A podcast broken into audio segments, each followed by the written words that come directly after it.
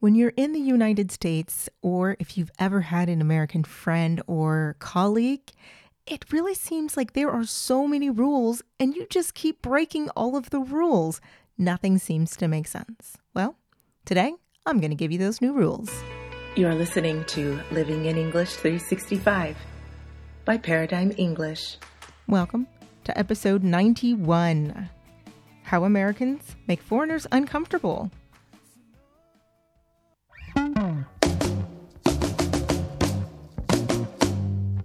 Paradigm English. Hello, hello, and happy holidays! This is Ashley Roan from Paradigm English and the Living in English 365 podcast.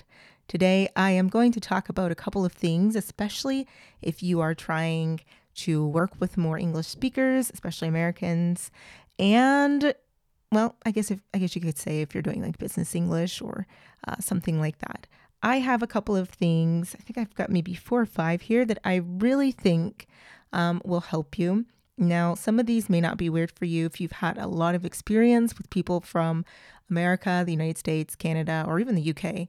Um, these probably won't seem super strange to you, but it's still might be some rules that you are breaking, and I want to tell you about these. So, um, these are some that my students have told me were, were super weird for them whenever they came, and also some problems that I had whenever I lived overseas. So, if you're new here, I'm going to say welcome. Click below to get yourself a, a free a freebie freebie guide for new listeners. Click below to get that. Let's get started. Okay, the first one has to do with like smells. And in particular, like fragrance. When we talk about fragrance, you can have a good fragrance and it smells nice, or you can have a bad fragrance that stinks, right?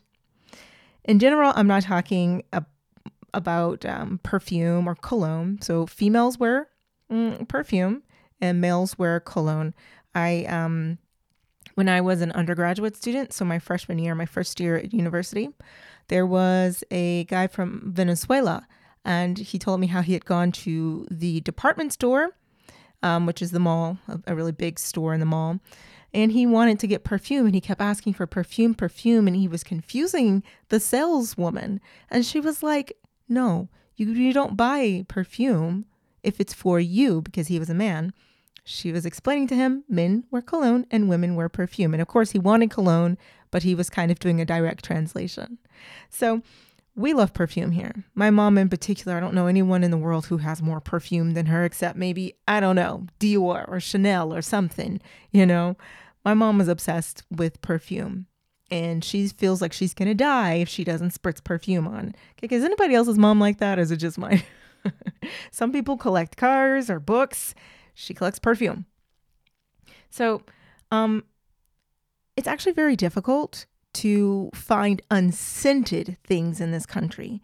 So, if you come from a culture that does not use a lot of scented products, it doesn't have to be perfume. It could be hair um, shampoo, or it could be conditioner, or deodorant, lotion, whatever. It is extremely difficult to find unscented stuff because I don't like scented things. So, that's something that I find a lot of people seem to be a little bit surprised about when they come here. And if you have allergies, you might want to keep that in mind. Or if you are um, working with somebody who has allergies to these types of things, keep these in your mind.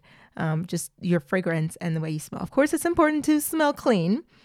In some cultures, you're not wearing deodorant or something. Americans will always, like 99% of the people in the United States and Canada, UK, they are wearing deodorant. They don't want to smell bad, they want to smell clean. Now, what these scents are, are different. It can be mint, it can be, um, I don't know, some woody type stuff or, or flower, floral type scents. It doesn't really matter, right? Okay, I think another one has to do with like grooming, or I'll just call it like appearance. If you are working in an environment and maybe in your culture, um, you are allowed to just kind of look however you want. It doesn't matter. You can come to work wearing dreadlocks or dreads. For shorter locks, they, they all mean the same thing, or cornrows, braids. Um, you can wear your head wrap or head scarf, tattoos and piercings, or whatever. in the United States, in corporate places, that is not seen as um, professional. So you really have to read your employee handbook and make sure that your grooming is in line with company policies, or you will be, you know, in trouble, I would say. Even in school. So if you have kids um, and they're in like kindergarten to 12th grade or something like that, um, a lot of schools will not allow them to have facial hair. So if you have a really big beard um, and you work in corporate settings, you may be asked to shave it off because it's not really seen as clean. Although it may not be so strict, it just depends where you are working. Now, I'll give you an example. When I was teaching in a school a few years ago, I have my nose pierced and it's been pierced for like more than 10 years. And they made me actually take it out. I could not be in the classroom with my nose pierced. It's a very tiny piercing, like it's very small. It looks like a piece of glitter on my nose, but I still had to take it out, which I was not very happy about. Just saying. Um, and I had some friends that had tattoos, visible tattoos. I also have a tattoo, but it is not visible. So my friends had one on their chest or their foot or something. And if you have tattoos, you're going to have to cover them. So either you wear a type of makeup, you always wear long sleeves or a long collar, or you if if it's just a, a small thing on your chest or hand or something, you'll have to put a band-aid over it or something like that. So, you know, I remember a few years ago I was sick and I went to the hospital and um, the nurse, it was a male nurse there, and he actually had a huge band aid on him to cover up his tattoo. The other thing that I have heard some people say is that Americans love their pets, and it's true. We're kind of obsessed with our pets. We love them, they're part of our family. Um, you know, most of the time, if you come visit us, we're not going to put them in a room somewhere. Like they are part of the family. They live there. You don't live there. So respect the animal like, you know, it's their house too, because it is. People will spend so much money on their pets. They take them with them everywhere. They'll put them in clothing. Although I can say that, at least where I'm from, people do not usually take their pets like into a restaurant. You are not going to see that why? I don't know. When I went to Italy for the first time, I was shocked. Like, this woman has her dog in a restaurant? What the hell? I couldn't believe it. I just kept looking at her and I was like, what are we doing here? Why is your dog in here? We're eating. Like, your dog has fur everywhere. I don't want his fur in my food. Um, what if people are allergic? And I think that in part is why Americans don't generally take their animals into places like that or like the mall, for example.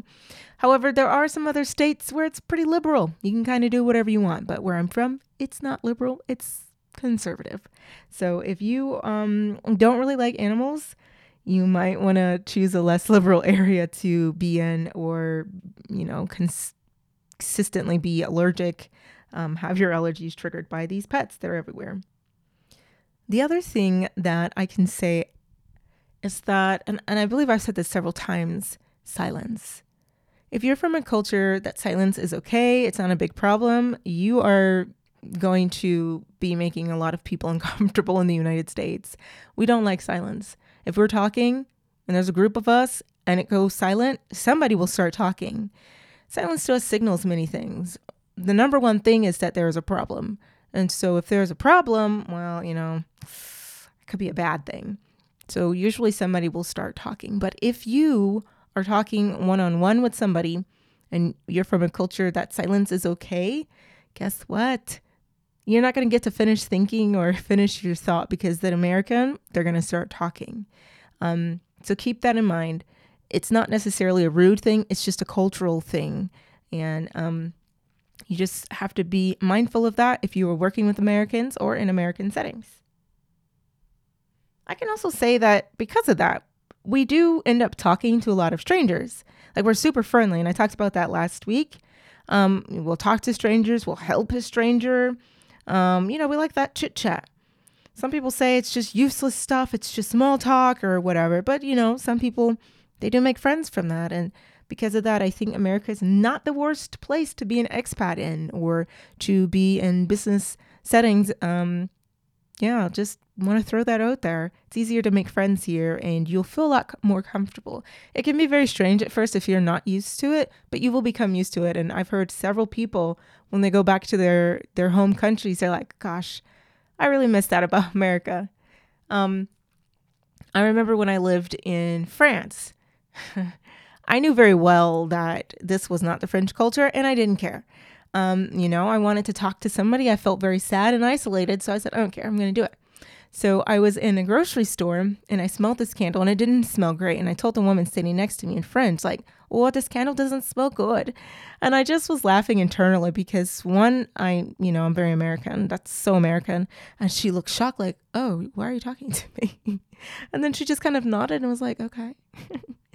and another time when I was taking the um, train back from Paris to where I lived in Clermont-Ferrand, um, which is near Lyon in France, I remember uh, my parents had sent me um, this care package, and you know, it had some American stuff and my favorite chewing gum. And I had my chewing gum, and I thought, hmm, I know I shouldn't do this, but I'm going to ask this guy sitting next to me if he would like a piece of gum. Of course, I knew it was weird, and I just wanted to kind of bother him a little bit. I know I was being petty, but whatever. So I asked him, and he was shocked, and he was like, "No, no, thank you." And then, you know, after a minute or two, he was like, "Yeah, actually, I would like a piece." And so he took the piece and he said, mm, You're not from France, are you? of course not. I'm not from France. It's never happened to me when I was in France. So just keep that in mind that people will maybe start talking to you and you might make a new friend. All right, the last one I want to talk about is, um, I guess, directness. I know a lot of people say Americans are direct. Some people say Americans aren't direct, that we don't say what we mean. And I think really when people are saying that, they don't actually understand how we do directness and what it means when, when it seems as if we are not saying something direct. Um, how we do it is kind of an entire topic for a different podcast. So you can tell me below if that's what you would like. I can totally do that, no problem. But Americans are direct. You know, we do um, want people to maintain, which means keep eye contact with us. And I know it can be weird. Don't like stare at somebody and look evil or something. That's not what we mean. We want you to maintain the eye contact to show that you are interested, to show that you understand what we are saying. And people who are looking away from us or looking somewhere else, um, looking around them, for example, it shows that you are not interested in what we're saying. And it will, it's very rude for us. So keep that in mind. I know maybe your culture, it doesn't mean that, but it means that here. Also, it could mean that you are not being honest, and Americans will not like that. So uh, keep that in mind. And also, when we talk about directness, I guess that's one way to be direct, but also with our words. I told you last week if an American does not know, they will tell you, I do not know. And that's fine. We're directly telling you if we can help you or not, if we have that information or not, or what have you, whatever it is. And I know a lot of cultures don't do that. But anyway, this is just a couple of things that um, Americans do that make um, other people feel uncomfortable. It's just a culture thing. And though there are rules in every single culture, these are just a few in the American culture. So those of you who are um, wanting to come work in the United States, are already working in the United States, or you work with a lot of Americans, keep these things in mind. Now, I can make other podcasts about this. You can leave me a message below if you want to know more. But that's really all I have for you now. I wish you happy holidays. Have a blessed time with your family. And this will be the last podcast for, well, before Christmas. So I'll see you guys maybe the next year. Happy New Year and happy holidays from Ashley Roan and Paradigm English.